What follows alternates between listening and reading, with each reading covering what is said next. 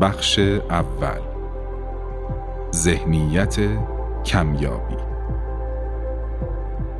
فصل اول تمرکز و تونل زنی.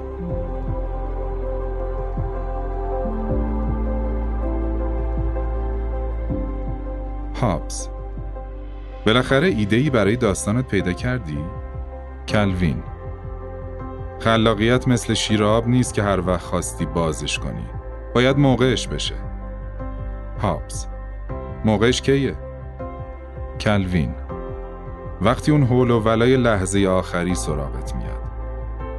کلوین و هابز نوشته بیل واترسون.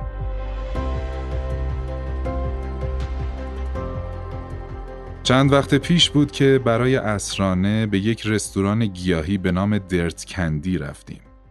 نام این رستوران برآمده از باور صاحب آن آماندا کوهن است. به نظر او سبزیجات نقل و نباتهایی هستند که از زمین می رویند. این رستوران بیش از همه به یک غذای خاص مشهور بود. توفوی برشته و بروکلی با سس پرتقال. همه غذا نویسان از آن تعریف می کردند. واقعا هم تعریفی بود. غذا بسیار خوشمزه و محبوب همه مشتریان بود. رفتنمان به این رستوران خوشموقع بود. روز بعد متوجه شدیم که قرار است برنامه آیرن شف با حضور آماندا کوهن پخش شود. برنامه تلویزیونی محبوبی که سراشپزان در آن با طبخ یک وعده سه بخشی در زمان بسیار کوتاه با هم رقابت می کنند. در ابتدای برنامه یک ماده غذایی قافلگیر کننده به آنها معرفی می شود. ماده که باید در همه سه بخش غذا از آن استفاده شود. پس از آن سراشپزها چند ساعت وقت دارند تا غذاهایشان را طراحی و طبخ کنند. این برنامه بین کسانی که صدای آشپز شدن دارند، غذاشناسها و حتی افرادی که فقط دوست دارند به غذا نگاه کنند محبوب است. وقتی برنامه شروع شد و مواد اولیه را توضیح دادند، با خودمان گفتیم که کوهن عجب آدم خوششانسی است. ماده غذایی قافل گیر کننده که برای او در نظر گرفته بودند، بروکلی بود و طبیعتا او هم غذای معروفش را درست کرد، همان که ما روز قبل خورده بودیم. و داوران هم کاملا از آن راضی بودند. اما کوهن آنطور که ما تصور کرده بودیم خوششانسی نیاورده بود. اینطور نبود که او با آن ماده غذایی غافل گیر کننده یعنی بروکلی غذایی را درست کند که قبلا تجربه تبخش را داشته باشد. کاملا برعکس. قسمت های آن برنامه یک سال قبل ضبط شده بود. در حقیقت آنطور که خود او می‌گوید توفوی برشته که الان توی منو هست برای اولین بار در آیرن شف درست شد. او غذای معروفش را همان شب درست کرده بود. این نوع شانس اگر بتوان نامش را شانس گذاشت جالب توجه تر است. در حقیقت در اینجا با متخصصی روبرو بودیم که سالها مشغول کامل کردن مهارتش بوده و با این وجود یکی از بهترین غذاهایش را زمانی درست کرده که زیر فشار شدید بوده و تنها چند ساعت وقت داشته است. البته که این غذا به یک باره و از هیچ درست نشد. جرقه های خلاقانه مانند این بر پایه ماهها و سالها کار سخت و مداوم به وجود می آیند. فشار زمانی ذهن را متمرکز کرده و ما را بران می دارد که تلاش های گذشته را تجمیع کرده و یک خروجی فوری ارائه دهیم. تصور کنید دارید روی ارائه کار می کنید که باید آن را به یک جلسه برسانید. در روزهای منتهی به آن جلسه سخت کار می کنید ولی همچنان دو دل هستید. ایده های خوبی دارید ولی برای کنار هم قرار دادنشان باید تصمیماتی دشوار بگیرید. با این حال زمانی که ضرب العجل سر برسد دیگر وقتی برای این پا و آن پا کردن وجود نخواهد داشت.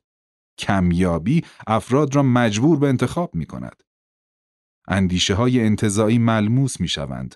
برای رسیدن به محصول نهایی هرچند هم که خلاق باشید بدون آن حول آخر به نتیجه نخواهید رسید.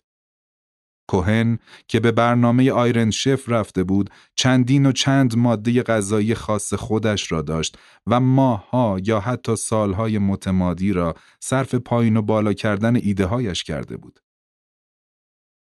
کمیابی این ایده ها را ایجاد نکرد بلکه او را هل داد تا آن ایده ها را برای درست کردن یک غذای فوقالعاده گرد هم بیاورد.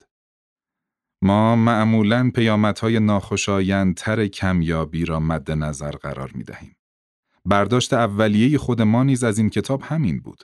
فقرایی که هر روز بیشتر در باطلاق بدهی فرو می روند. افراد گرفتاری که همیشه از کارشان عقب هستند. تجربه آماندا کوهن نشان دهنده وجه دیگری از کمیابی است که به سادگی نادیده گرفته می شود. کمیابی می تواند ما را کاراتر کند. همه ما این تجربه را داشته ایم که وقتی چیزهای کمتری در اختیارمان بوده و احساس محدودیت کرده ایم، کارهای قابل توجهی انجام داده ایم. از آنجا که آماندا کوهن از کمبود زمانش آگاه بود، تمام سعیش را کرد تا هرچه در چنت دارد برای درست کردن آن غذا رو کند. بر طبق نظریه ما، زمانی که کمیابی ذهن را تسخیر می کند، توجه ما را روی استفاده هرچه مؤثرتر از چیزهایی که داریم متمرکز می کند. این به آن معنی است که اگرچه کمیابی ممکن است پیامدهای منفی به دنبال داشته باشد، منافعی نیز در بر دارد. این فصل را با توصیف این منافع آغاز می کنیم و سپس به هزینه هایی می پردازیم که در ازای این منافع متحمل می شویم. هزینه هایی که نشان می دهد چطور کمیابی در نهایت به شکست می انجامد. کسب بهترین نتیجه از داشته ها. برخی از ما از جلسات متنفریم. کانی گرسیک یکی از دانشپژوهان برجسته رفتار سازمانی از مطالعه همین جلسات روزگار میگذراند. او مطالعات کیفی دقیق و متعددی را انجام داده تا دریابد جلسه ها چطور پیش می روند و الگوی کار و گفتگو چطور در طول یک جلسه تغییر می کند.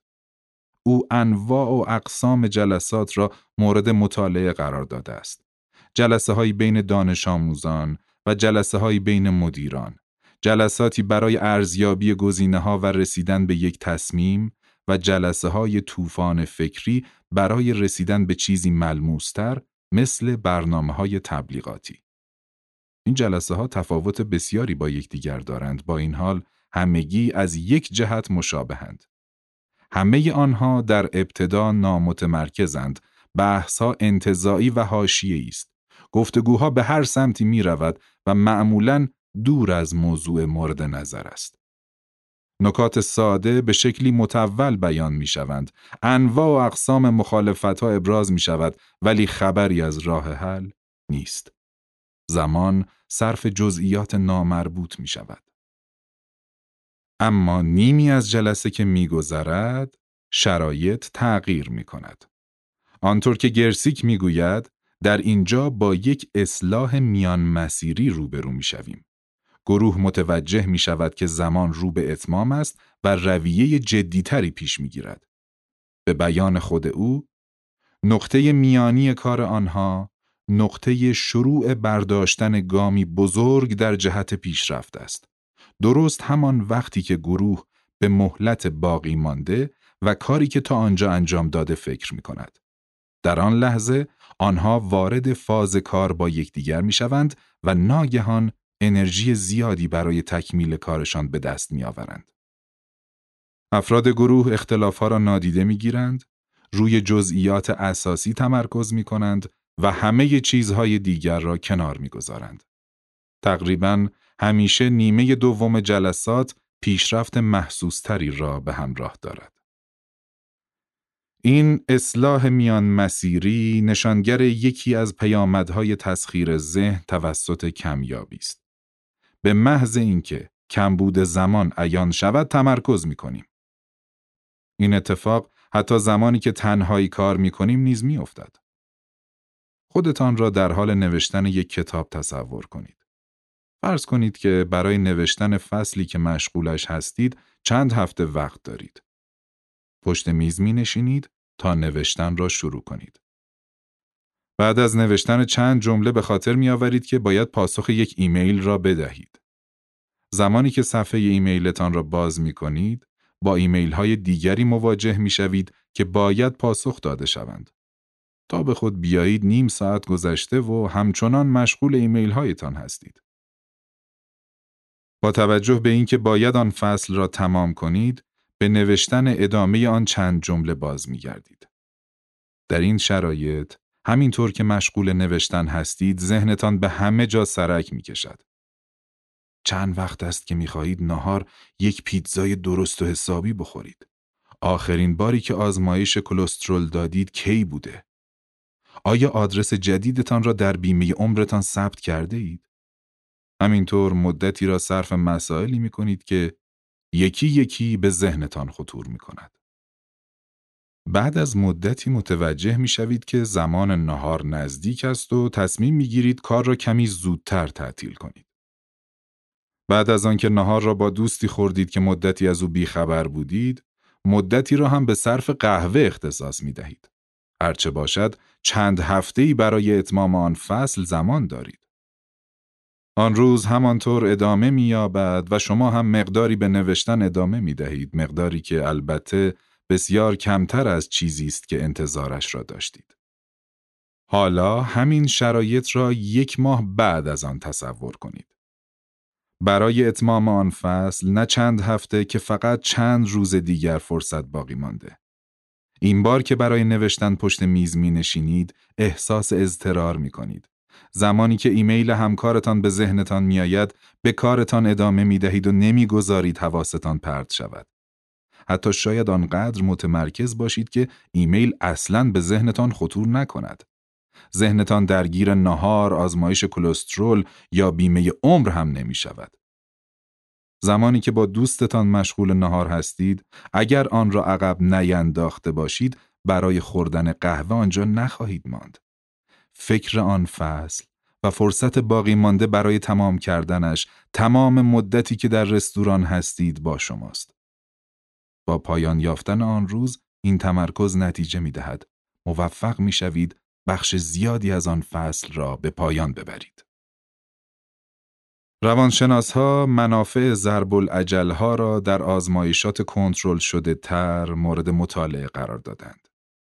در یکی از این مطالعات به دانشجویان کارشناسی برای ویرایش سه مقاله پول داده می‌شد و ضرب العجلی طولانی برایشان مشخص می‌شد. برای تمام کردن این کار سه هفته وقت داشتند. دریافتی این دانشجویان به تعداد اشکالاتی که میافتند و تمام کردن به موقع کارشان بستگی داشت. آنها باید هر سه مقاله را تا پایان هفته سوم تحویل می‌دادند. پژوهشگران با تغییری ظریف گروه دومی را درست کردند که با کمیابی بیشتری روبرو بود و ضرب العجل فشرده تری پیش روی خود می‌دید. اعضای این گروه نیز سه هفته وقت داشتند ولی میبایست هر هفته یک مقاله ویرایش شده را تحویل می‌دادند. نتیجه چه شد؟ همانند آزمایش فکری مذکور، گروهی که با ضرب العجلهای فشرده تر و نزدیکتر روبرو بود، کارایی بیشتری از خود نشان داد. آنها تأخیر کمتری داشتند اگرچه که ضرب العجلهای بیشتری پیش رویشان بود. خطاهای بیشتری را یافته بودند و پول بیشتری هم درآوردند.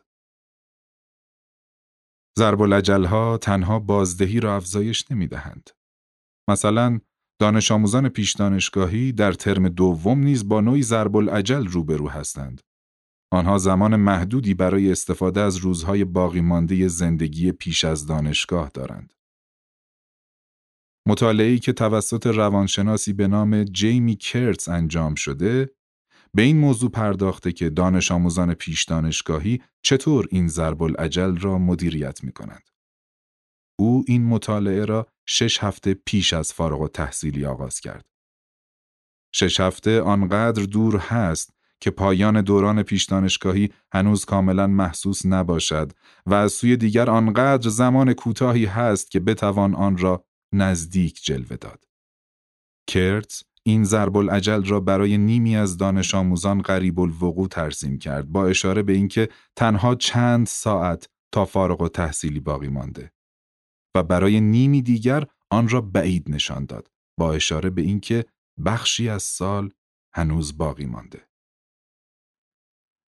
تغییر در برداشت دانش آموزان از میزان کمیابی شیوه مدیریت زمان آنها را دستخوش تغییر کرد. کسانی که حس کرده بودند زمان کمی برایشان باقی مانده، سعی می کردند بیشترین استفاده را از هر روز ببرند. آنها زمان بیشتری را به فعالیت‌های مختلف اختصاص می‌دادند و سعی می کردند از تمام زمان باقی ماندهشان استفاده کنند. میزان رضایت این گروه نیز بیش از گروه دیگر بود. احتمالاً به این دلیل که از آنچه آن فضا در اختیارشان میگذاشته بیشتر استفاده می کردند. تأثیر کمیابی زمان در حوزه های متفاوتی مورد بررسی قرار گرفته است. در آزمایش های بازاریابی در مقیاس بزرگ، برای بعضی مشتریان یک نوع ایمیل و برای بعضی دیگر ایمیلی متفاوت فرستاده می شد. یکی از این ایمیل ها حاوی کوپن تخفیفی با تاریخ انقضا بود و ایمیل دیگر همان کوپن را بدون تاریخ انقضا ارائه می‌داد. اگرچه کوپن های بدون تاریخ زمان بیشتری برای استفاده دارند، کمتر از کپون های تاریخ دار استفاده می شوند. کپون ها بدون کمیابی زمان توجهی به خود جلب نمی کنند و ممکن است به فراموشی سپرده شوند. یافته های پژوهشگران سازمانی در حوزه دیگر نشان می دهد که فروشندگان در آخرین هفته ها یا روزهای یک دوره فروش بیشتر کار می کنند.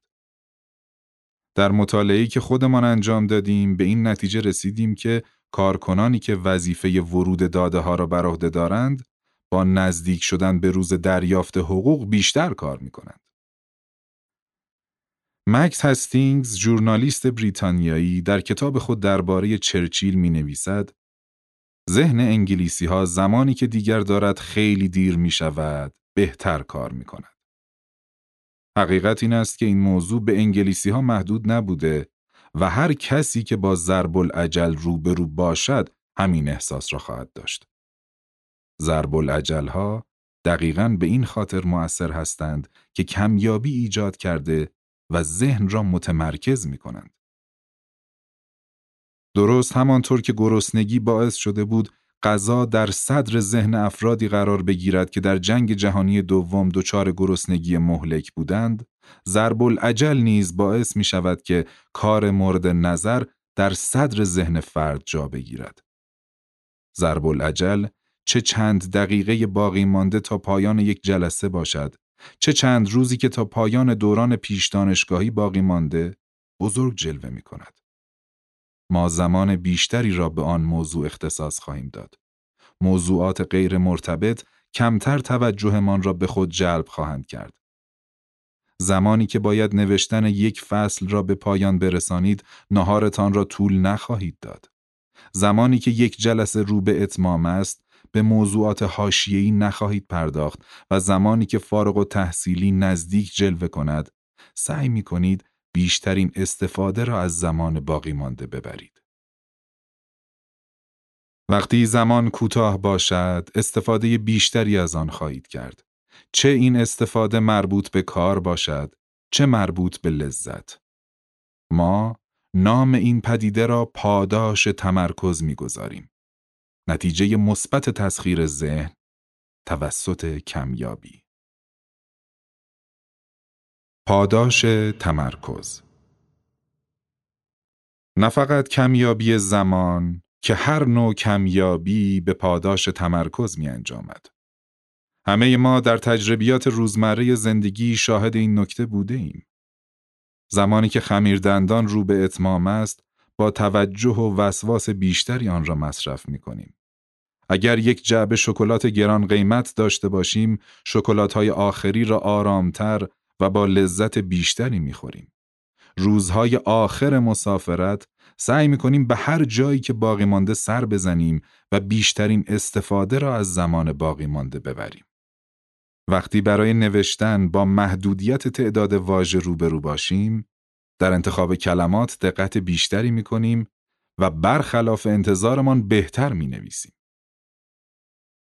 طی همکاری با روانشناسی به نام آنود شاه به فکر استفاده از این تحقیقات برای آزمون نظریه خود افتادیم. اگر نظریه ما در همه انواع کمیابی نه فقط زمان و پول صدق کند باید برای کمیابی ایجاد شده به صورت مصنوعی نیز صادق باشد.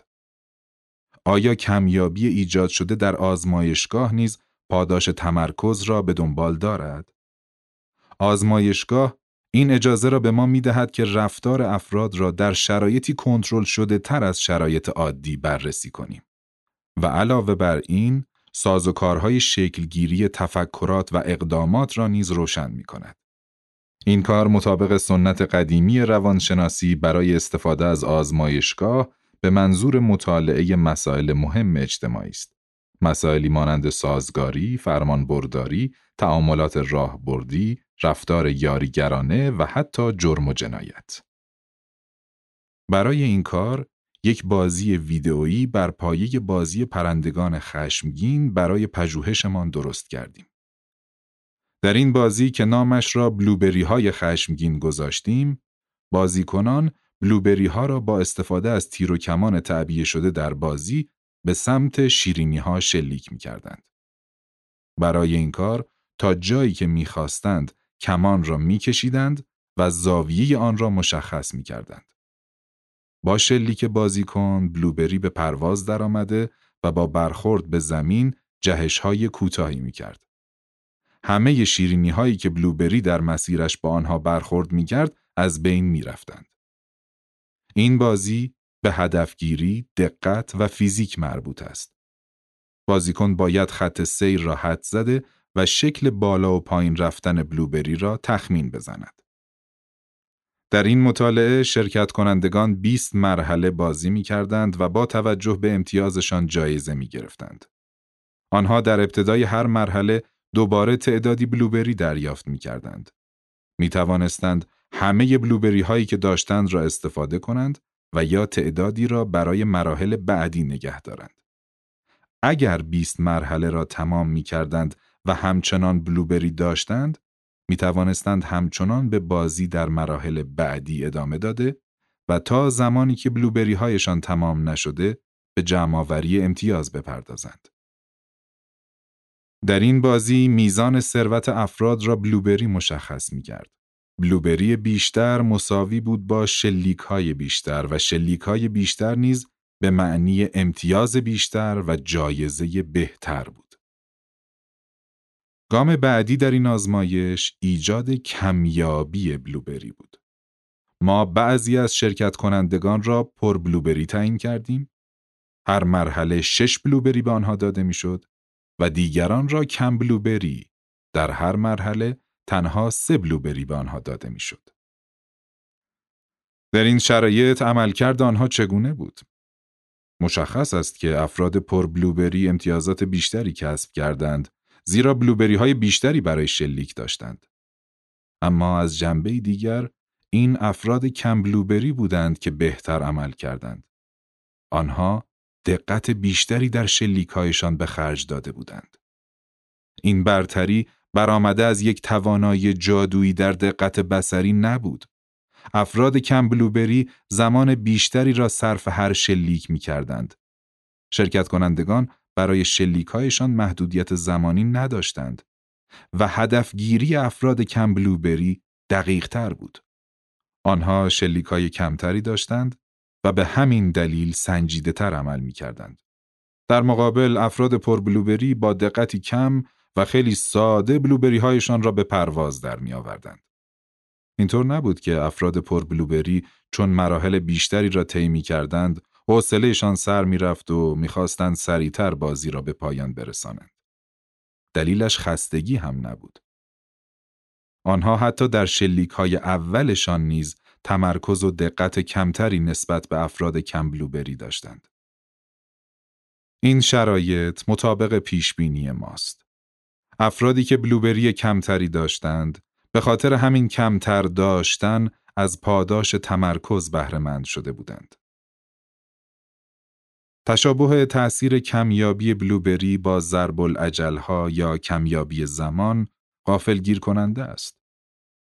تعداد کم بلوبری ها شباهت چندانی به دقایق معدود باقی مانده در یک جلسه یا ساعت ناچیز باقی مانده برای تمام کردن یک پروژه ندارد. تمرکز روی مقدار کشیدن کمان و زمان رها کردن آن شباهت چندانی ندارد به انتخابهای پیچیده‌ای که در گفتگوها و اتفاقات محیط کار تعیین کننده است. ما همه پیچیدگی های موجود در جهان را غیر از کمیابی حذف کردیم و با این حال همچنان شاهد همان رفتار بودیم. نتایج حاصل از آزمایش بلوبری نشان می دهد که فارغ از هر اتفاق دیگری که در جهان می افتد، کمیابی می تواند باعث ایجاد پاداش تمرکز شود. اثرات مشاهده شده از کمیابی در شرایط کنترل شده نشان دهنده یک نکته دیگر نیز هست. افراد غنی و فقیر در جهان واقع از جهات بسیاری با هم فرق می کنند. پس زمینه ها و تجربیات متفاوت آنها به شخصیت ها، توانایی ها، سلامت، تحصیلات و ترجیحات متفاوت ختم می شود. آنهایی که به شدت مشغول کار لحظه آخری تحت فشار ضرب العجل هستند، از جهات بسیاری متفاوتند. کمیابی می تواند یکی از دلایل رفتار متفاوت آنها باشد، اما ممکن است عوامل متعدد دیگر نیز در این میان نقش داشته باشند. با این همه در بلوبری های خشمگین پرتاب سکه مشخص کرده بود که از نظر داشتن بلوبری چه کسی غنی و چه کسی فقیر باشد. در این شرایط وقتی این افراد رفتاری متفاوت را از خود نشان می دهند، نمی توان این تفاوت را به تفاوتهای شخصی و درونی نظاممند نسبت داد. دلیل این تفاوت تنها چیزی بوده است که آنها را متمایز می کرده. کمیابی بلوبری با شبیه سازی آزمایشگاهی کمیابی به این صورت می توانیم آن را از گره هایی که معمولا در اطرافش شکل می گیرد جدا کنیم. در این شرایط می دانیم که خود کمیابی دلیل تفاوت بوده است. پاداش تمرکز یعنی افزایش کارایی در زمان روبرو شدن با یک ضرب العجل یا دقت بیشتر افرادی که بلوبری کمتری دارند برآمده از سازوکاری اساسی است. کمیابی ذهن را تسخیر می کند. واژه تسخیر در اینجا بسیار حیاتی است.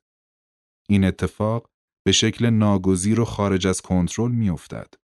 کمیابی باعث می شود کاری را انجام دهیم که اگر دست خودمان بود به این سادگی انجامش نمی‌دادیم. بازی بلوبری ها در اینجا نیز حاوی نکته معنیدار دیگری است. افراد غنی می توانستند در مقام نظر راهبردی را در بازی بلوبری های خشمگین انتخاب کنند که آنها را شبیه افراد فقیر کند. آنها می توانستند مثل افراد فقیر در هر مرحله تنها سه بار شلیک کنند و بقیه شلیک ها را ذخیره کنند. این کار می توانست باعث شود که آنها دو برابر افراد واقعا فقیر پیش بروند و دو برابر آنها امتیاز کسب کنند. در واقعیت افراد پر بلوبری به دو برابر امتیاز افراد کم بلوبری حتی نزدیک هم نمی شدند. البته که احتمالاً بازیکنان متوجه امکان استفاده از چنین راهبردی نشده بودند. اما حتی اگر متوجه آن می شدند، کار چندانی از دستشان بر نمی آمد. تظاهر به کمیابی کار بسیار دشواری است. پاداش کمیابی از آن جهت ایجاد می شود که کمیابی خود را به ما تحمیل می کند و توجه ما را در مقابل همه چیزهای دیگر تسخیر می کند.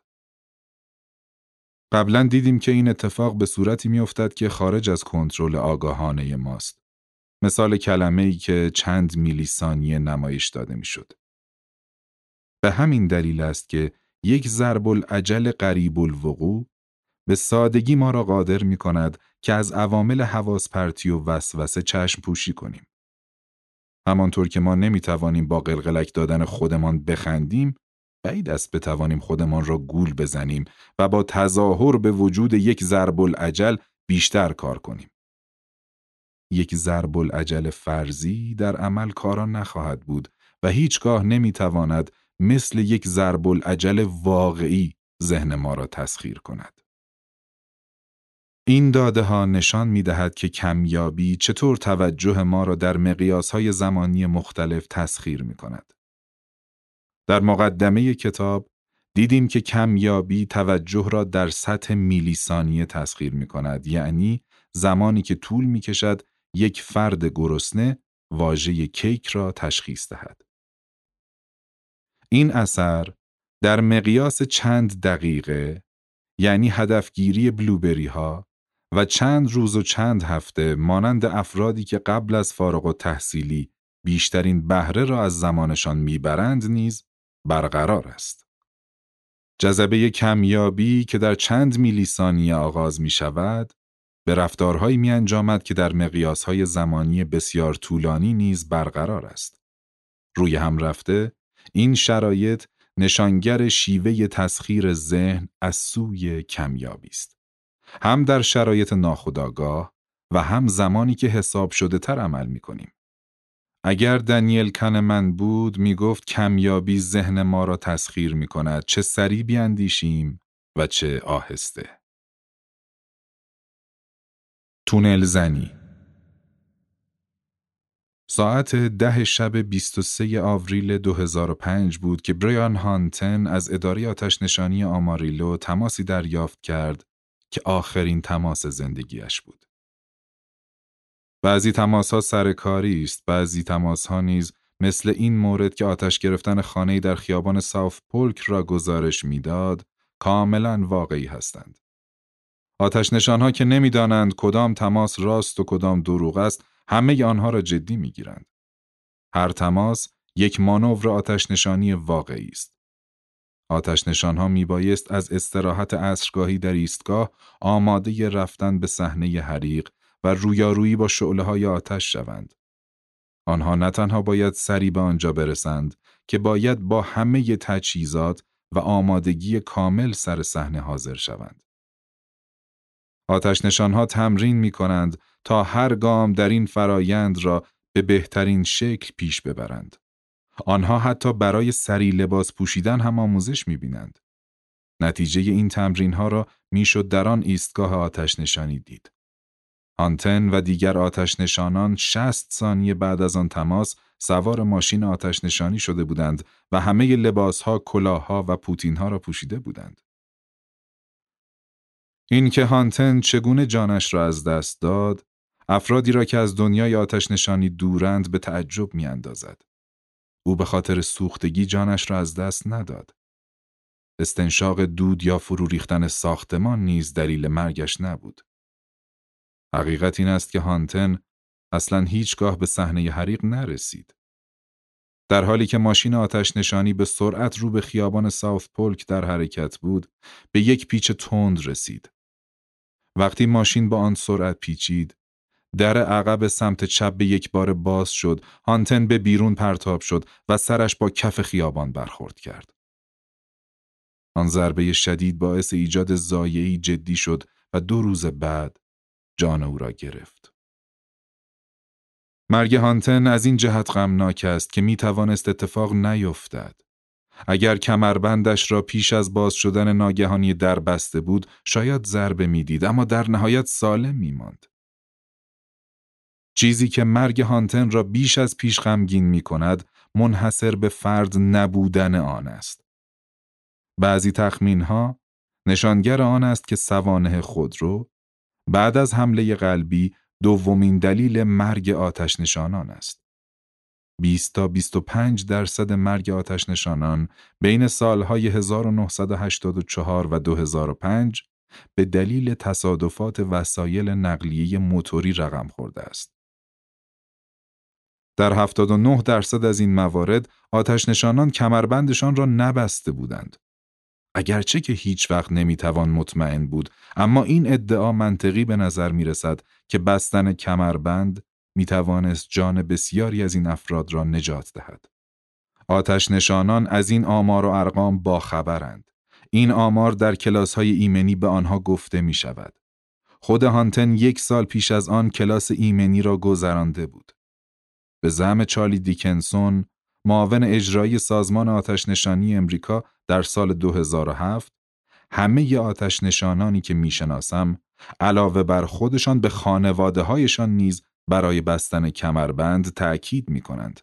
پس چرا باید آتش نشانان به خاطر نبستن کمربند و پرت شدن از ماشین آتش نشانی جانشان را از دست بدهند؟ آتش نشانان برای رسیدن به محل حریق با کمیابی زمان روبرو هستند. آنها نه تنها باید به سرعت به ماشین آتش نشانی و محل حریق برسند بلکه باید در مسیر رسیدن به محل حادثه انواع و اقسام اقدامات لازم را هم انجام دهند. باید بهترین مسیرهای ورود به محل حادثه را انتخاب کنند. آنها از رایانه‌ای که در ماشین تعبیه شده استفاده می کنند تا سازه ساختمان دچار حریق را بررسی کنند. درباره راهبردهای ورود و خروج تصمیم می گیرند. مقدار شلنگی که نیاز دارند را محاسبه می کنند. همه اینها باید در زمان محدودی که تا رسیدن به محل حریق وجود دارد انجام شود و آتش نشانان در مدیریت این کمیابی عالی عمل می کنند. آنها تنها در چند دقیقه به نقاط حریق زده دور می رسند و در حقیقت از پاداش تمرکزی عظیم بهره می برند. اما این پاداش بی هزینه نیست. تمرکز روی یک چیز به معنای نادیده گرفتن چیزهای دیگر است. همه ما این تجربه را داریم که آنقدر غرق یک کتاب یا برنامه تلویزیونی شده ایم که اصلا متوجه سوال نفر کنار دستی ما نشده ایم.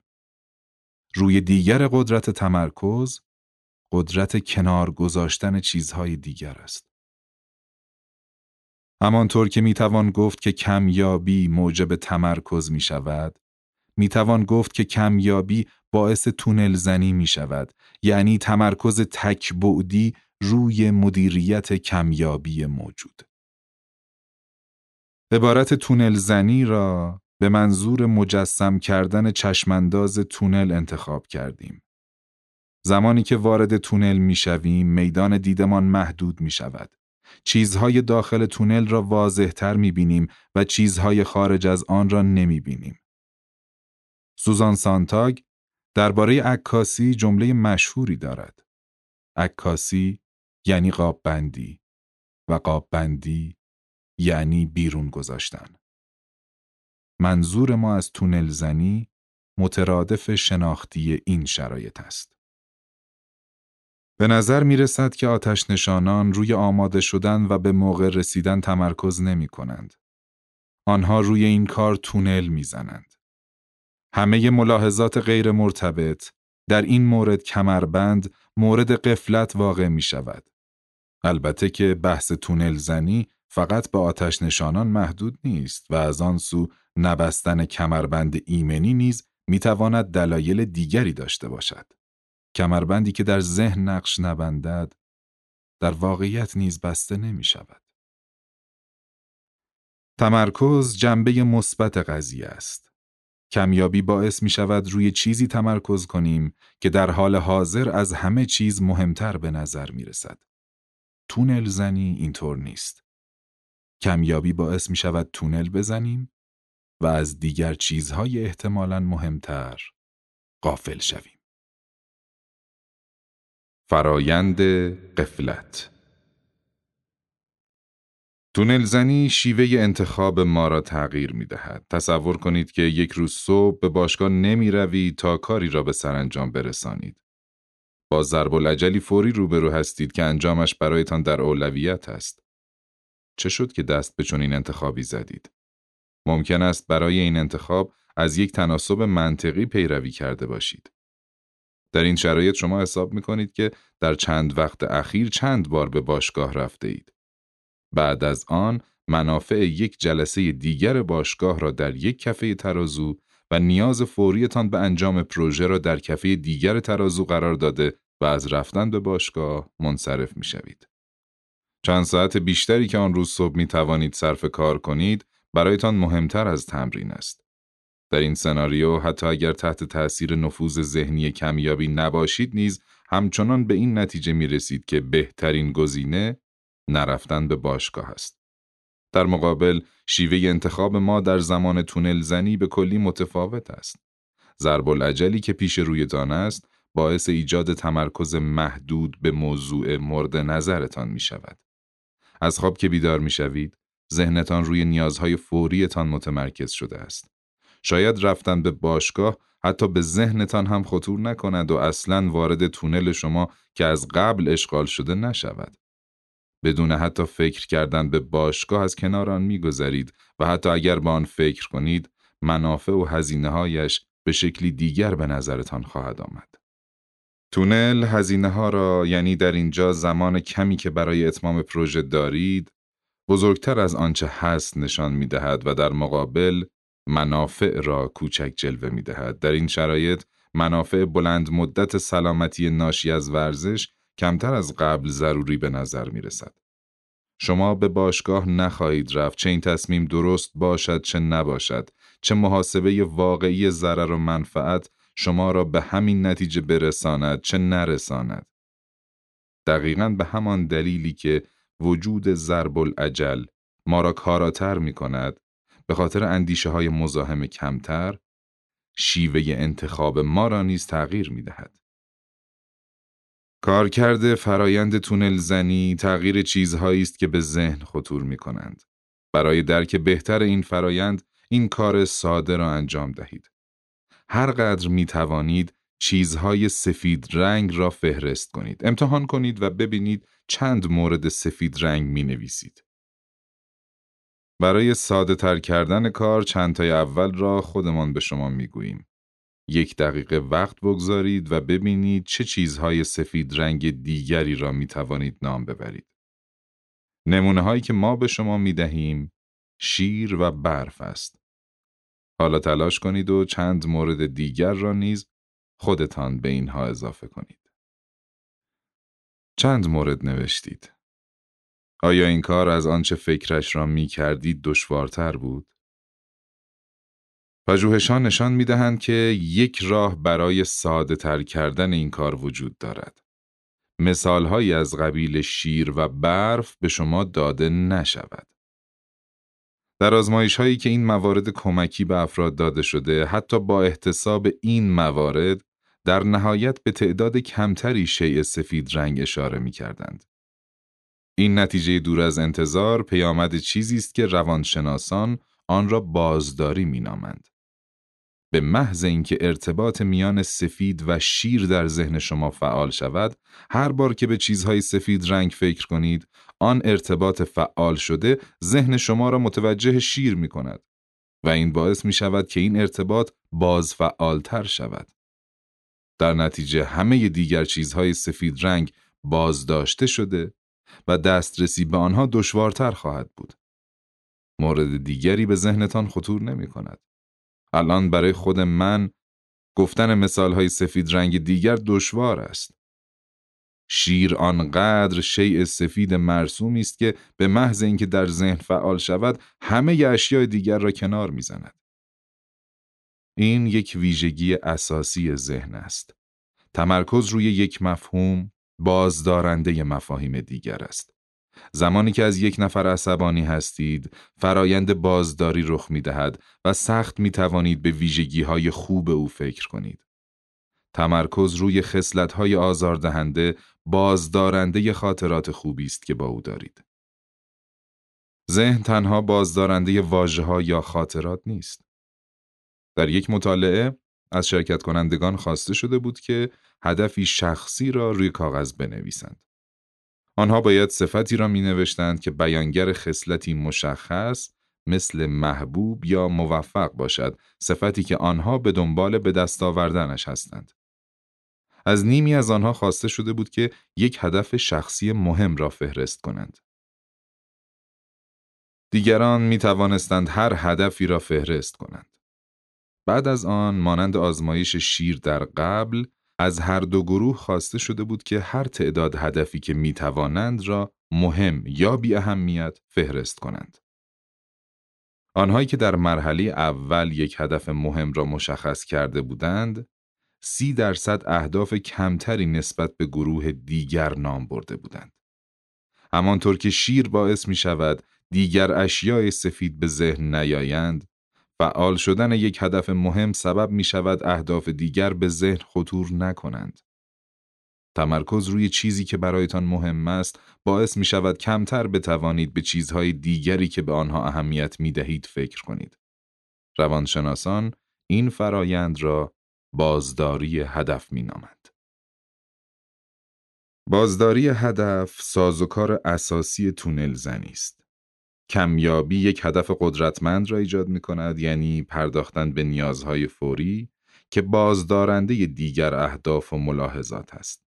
آتش نشان یک هدف دارد. هرچه زودتر رسیدن به محل حریق. این هدف بازدارنده افکار دیگر است. این شرایط از یک جهت مثبت است. ذهن آتش نشان از افکار مرتبط با شام یا پسنداز بازنشستگی آزاد بوده و به جای آن روی مهار آتش متمرکز است. اما از جهتی دیگر می تواند منفی باشد. چیزهایی که با آن هدف فوری مربوط نیستند مثل بستن کمربند به ذهن فرد خطور نخواهد کرد و حتی اگر خطور کند دقدقه های فوریتر آنها را کنار می‌زند. به همین دلیل است که کمربند ایمنی و ریسک تصادف از خاطر می روند. بازداری هم دلیل منافع کمیابی است یا پاداش تمرکز و هم علت هزینه هایش. بازداری از مزاحمت ها باعث می شود بتوانید تمرکز کنید. در مثالی که قبل تر زدیم، چرا وجود یک ضرب العجل باعث می شود بسیار کاراتر عمل کنیم؟ زیرا حواسمان کمتر پرت می شود. ایمیل همکارمان اصلا به ذهنمان خطور نخواهد کرد و اگر هم بکند به سادگی کنار گذاشته می شود. و بازداری هدف باعث می شود کمتر از قبل حواسمان پرت شود. هدف اصلی که در اینجا تمام کردن آن فصل است ذهن ما را تسخیر می کند. این هدف بازدارنده همه مزاحمت هایی مانند ایمیل، بازی کامپیوتری یا یک میان وعده سبک است که می تواند موجب تعلل در کار شود. اما علاوه بر آن بازدارنده چیزهایی نیز هست که باید مورد نظر قرار می‌دادیم مثل رفتن به باشگاه یا یک تماس تلفنی مهم. تمرکز و تونل زنی و توجه و قفلت همه به یک دلیل رخ می دهند. چیزهای خارج از تونل باز داشته می شوند. زمانی که یک ضرب العجل پیش رویمان است، نرفتن به باشگاه ممکن است منطقی یا غیر منطقی باشد. اما زمانی که تصمیم می گیریم به خاطر ضرب العجل از خیر باشگاه بگذریم، اصلا به این صورت به آن فکر نمی کنیم. یا به اندازه کافی فکر نمی کنیم. ذهن ما متوجه مسئله ظریف منافع و هزینه ها نیست. ذهن ما روی ضرب العجل متمرکز است. ملاحظات داخل تونل به دقت وارسی می شوند. ملاحظات خارج از تونل چه خوب چه بد مورد قفلت واقع می شوند. یک مسئول کنترل ترافیک خطوط هوایی را در نظر بگیرید که چندین هواپیما را در آسمان کنترل می کند. زمانی که یک هواپیمای مسافربری قول پیکر از مشکلات موتوری گزارش می دهد، آن مسئول روی آن هواپیما متمرکز می شود.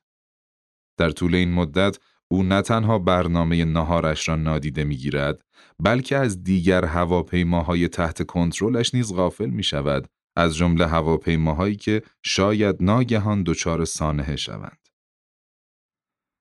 در آزمایش بلوبری های خشمگین شاهد پدیده پاداش تمرکز بودیم. اثرات منفی تونل زنی را نیز می توانیم در آزمایشگاه ببینیم.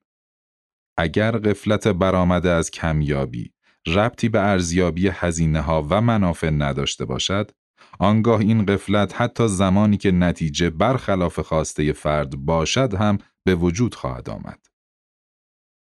برای آزمون این مسئله مطالعه دیگر را با آنود شاه انجام دادیم. در این مطالعه به شرکت کنندگان کارت هایی شامل چهار تصویر داده می‌شد که باید به خاطر می سپردند. مثلا به یکی از آنها کارتی داده می‌شد که بر روی آن تصویر یک مجسمه، یک غذا، یک وسیله نقلیه و یک انکبوت چاپ شده بود. بعد از اینکه شرکت کنندگان تصاویر را حفظ می کردند، از آنها خواسته می‌شد که آنها را بازسازی کنند.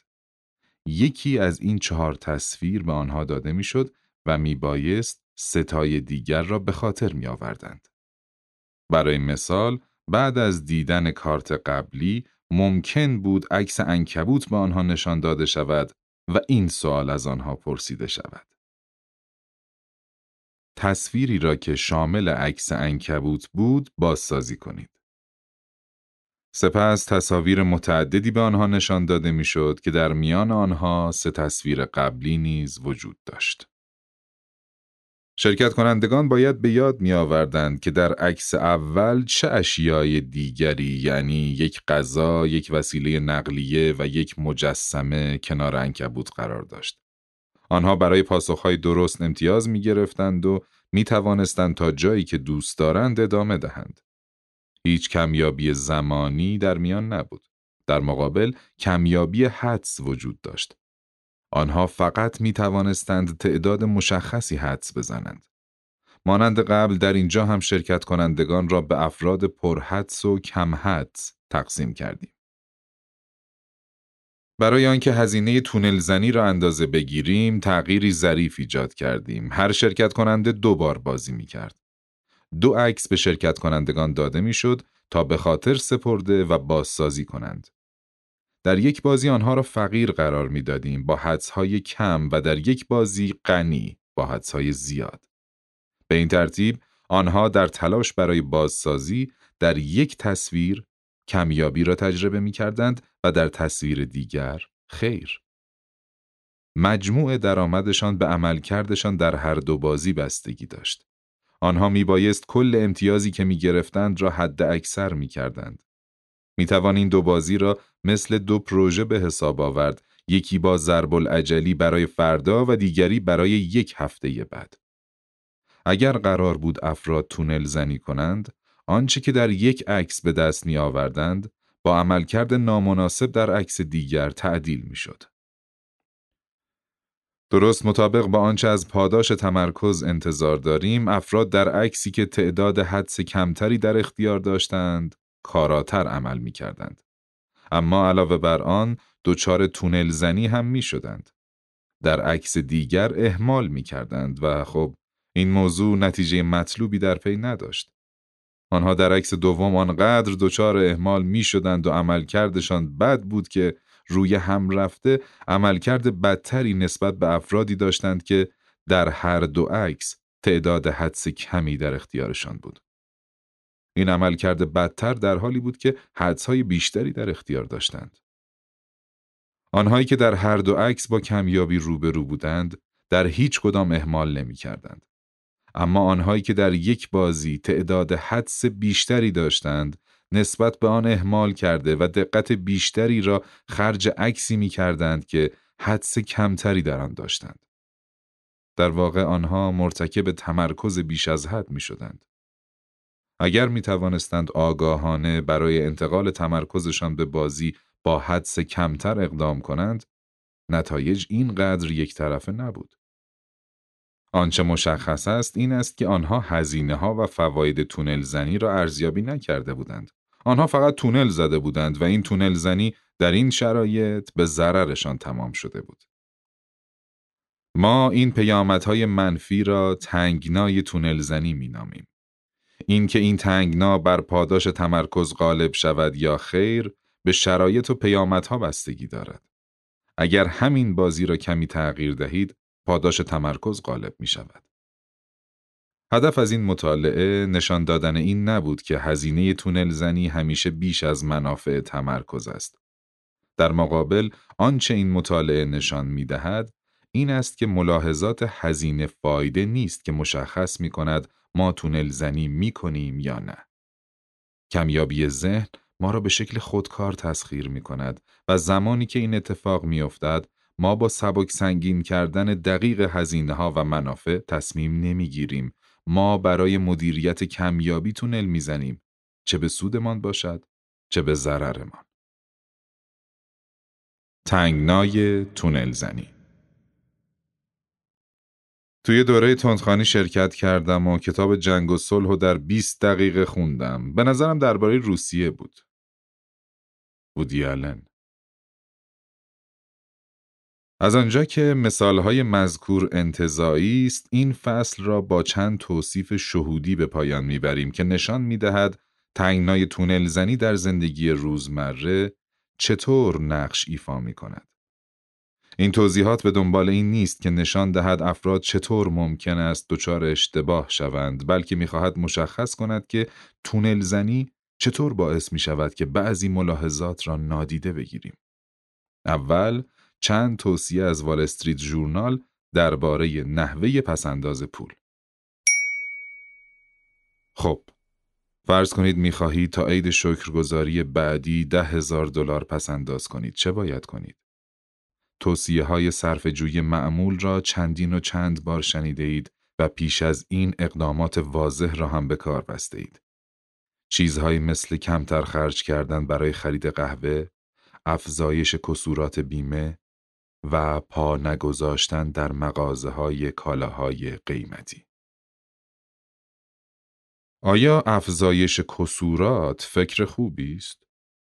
برای کسی که از نظر بودجه در تنگناست پاسخ به این سوال آسان نخواهد بود. بله درست است که این کار باعث پسنداز پول می شود اما هزینه هایی را هم در پی دارد. در این شرایط مقداری پول پسنداز می کنیم اما با ریسک پرداخت هزینه بیشتر در صورت تصادف احتمالی روبرو هستیم. انتخاب منطقی در حوزه کسورات سبک سنگین کردن چنین ملاحظاتی است. اما درون تونل تنها یک ملاحظه است که برجسته تر می شود. نیاز امروز به پسنداز بیشتر. افزایش کسورات درست مثل کاهش قهوه خوری یا رفتن به سینما باعث افزایش پسنداز فعلی شده و کاملا داخل تونل قرار می گیرد. مسائل دیگر مثل چگونگی پرداخت هزینه تعمیر ماشین در هنگام خرابی خارج از تونل جا می گیرند. این می تواند باعث شود که افراد نه تنها کسورات را افزایش دهند بلکه به کلی از خیر بیمه بگذرند. پژوهشگران در کشورهای فقیر دریافتند که راضی کردن کشاورزان فقیر به دریافت هر گونه بیمه از بیمه درمانی گرفته تا بیمه محصولات کشاورزی کار بسیار دشواری است. مثلا بیمه بارش باران کشاورزان را در برابر ضرری که باران کم یا زیاد ممکن است به معیشتشان بزند بیمه می کند. اکثر کشاورزان در بعضی موارد بیش از 90 درصد حتی با وجود یارانه های قابل توجه نیز به این بیمه تن نمی دهند. همین قضیه درباره بیمه های درمانی نیز صادق است. زمانی که از فقرا پرسیده می شود که چرا بیمه ندارند، معمولا پاسخ می دهند که از پس هزینهش بر نمی آیند. این پاسخ از آن جهت عجیب است که می توان عکس این موضوع را متصور بود. اتفاقا آنها از پس هزینه بیمه نشدن بر نمی آیند. در اینجا بیمه قربانی تونل زنی می شود. به نظر کشاورزی که درگیر یافتن پول کافی برای تأمین غذا و دیگر نیازهای اولیه این هفته است، تهدید بارش باران کم یا هزینه های پزشکی سه ماه دیگر به نظر انتظایی می آید و کاملا خارج از تونل قرار می گیرد. بیمه به هیچ کدام از نیازهایی که الان ذهن او را تحت فشار قرار داده مثل غذا، اجاره و هزینه مدرسه ربطی ندارد. برعکس، هزینه بیمه تأمین این نیازها را دشوارتر می کند. در واقع این هزینه محدودیت دیگری است که بر بودجه وارد می شود که همین الان هم به اندازه کافی محدود است. یکی دیگر از نمودهای تونل زنی تصمیم به چند وظیفگی است. ممکن است در حالی که گوشمان به تلفن است، ایمیلمان را چک کنیم یا چند تا ایمیل را حین خوردن شام بفرستیم. این کار باعث صرفه‌جویی در زمان می شود اما بی هزینه نیست. متوجه نشدن نکته‌ای در تماس تلفنی یا سر میز نهار یا نوشتن یک ایمیل بی دقت و نامناسب. این هزینه ها موقع رانندگی می تواند وحشتناک باشد. زمانی که از راننده ای صحبت می کنیم که به چند وظیفگی مشغول است، معمولا راننده به ذهنمان می آید که مشغول صحبت با موبایل است. حقیقت این است که مطالعات نشان داده که صحبت با تلفن همراه در هنگام رانندگی می تواند خطرناکتر از رانندگی با سطح الکل بیش از حد مجاز باشد. یا شاید تصویر رانندهی به ذهنمان بیاید که مشغول خوردن ساندویچ است. مطالعات نشان می دهد که غذا خوردن در هنگام رانندگی نیز می تواند به همان اندازه خطرناک باشد. جالب این که این کار خیلی هم مرسوم است. مطالعی در این زمینه مشخص کرده که 41 درصد از امریکایی ها حداقل یک بار یک وعده غذای کامل صبحانه نهار یا شام را در هنگام رانندگی خوردند. غذا خوردن هنگام رانندگی کمی در زمان شما صرف جویی می کند اما با ریسک کثیف کردن رویه سندلی ها تصادف کردن و چاق شدن روبرو می شوید. افراد وقتی حواسشان پرت باشد کالری بیشتری مصرف می کنند. تونل زنی از این جهت چند وظیفگی را تشویق می کند که زمان ذخیره شده به خاطر آن در داخل تونل قرار می گیرد. در حالی که مشکلاتی که ایجاد می کند خارج از آن جای می گیرند. گاهی وقتی که تونل زنی می کنیم از چیزهای دیگر به کلی غافل می شویم. وقتی مشغول پروژه‌ای پرفشار هستیم از وقت گذرانی با خانواده میگذریم. به حساب و کتابهای مالی بی توجهیم یا یک چکاپ پزشکی را به تعویق می اندازیم. زمانی که به شدت درگیر کمبود زمان هستید، راحتتر می توانید بگویید می‌تونم هفته بعد برای بچه ها وقت بگذارم. و با خود نخواهید گفت خب الان بچه ها به من نیاز دارن از کجا معلوم که بعدا وقت داشته باشم. دیدن چیزهایی که خارج از تونل قرار می گیرند دشوارتر، کم ارزش دانستنشان ساده تر و احتمال اینکه از قلم بیفتند بسیار بیشتر است.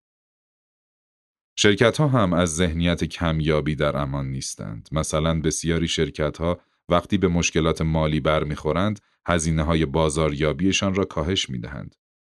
بعضی کارشناسان بر این باورند که این تصمیم درست نیست. حقیقت این است که چون این تصمیماتی بسیار شبیه تونل زنی هستند. به زعم یکی از مشاوران کسب و کارهای کوچک بسیاری از کسب و کارهای کوچک در دوران بحران مرتکب اشتباه کاهش شدید بودجه بازاریابی یا نابود کردن آن به طور کامل می شوند. واقعیت این است که دوران بحران دقیقا زمانی است که کسب و کار کوچک شما بیش از همیشه نیاز به بازاریابی دارد. مصرف کننده ها به شدت به دنبال تغییر در تصمیمات خریدشان هستند و شما باید با مطرح کردن نام خود آنها را در جهت انتخاب محصولات و خدماتتان هدایت کنید. پس بازاریابی را کنار نگذارید بلکه اگر برایتان ممکن است فعالیت های بازاریابیتان را افزایش دهید. تایید این موضوع که کاهش هزینه های بازاریابی در دوران رکود مؤثر است یا نه، نیازمند تحقیقات تجربی گسترده است. اما آنچه می‌توان گفت این است که منافع بازاریابی بسیار شبیه چیزهایی است که با ورود به تونل نادیده گرفته می شود.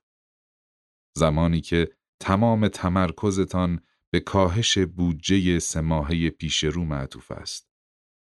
بازاریابی مانند بیمه شامل هزینه است که داخل تونل قرار می گیرد. در مقابل منافعش خارج از تونل و خارج از دید جای خواهد گرفت. در بسیاری از این مثال ها می توان ادعا کرد که شاید انتخاب های انجام شده بد نبودند. از کجا معلوم که زمانی که با خوردن غذا پشت فرمان ذخیره کرده ایم ارزش افزایش ریسک تصادف را نداشته باشد. تشخیص اشتباه بودن یا نبودن یک انتخاب همیشه چالش آفرین است.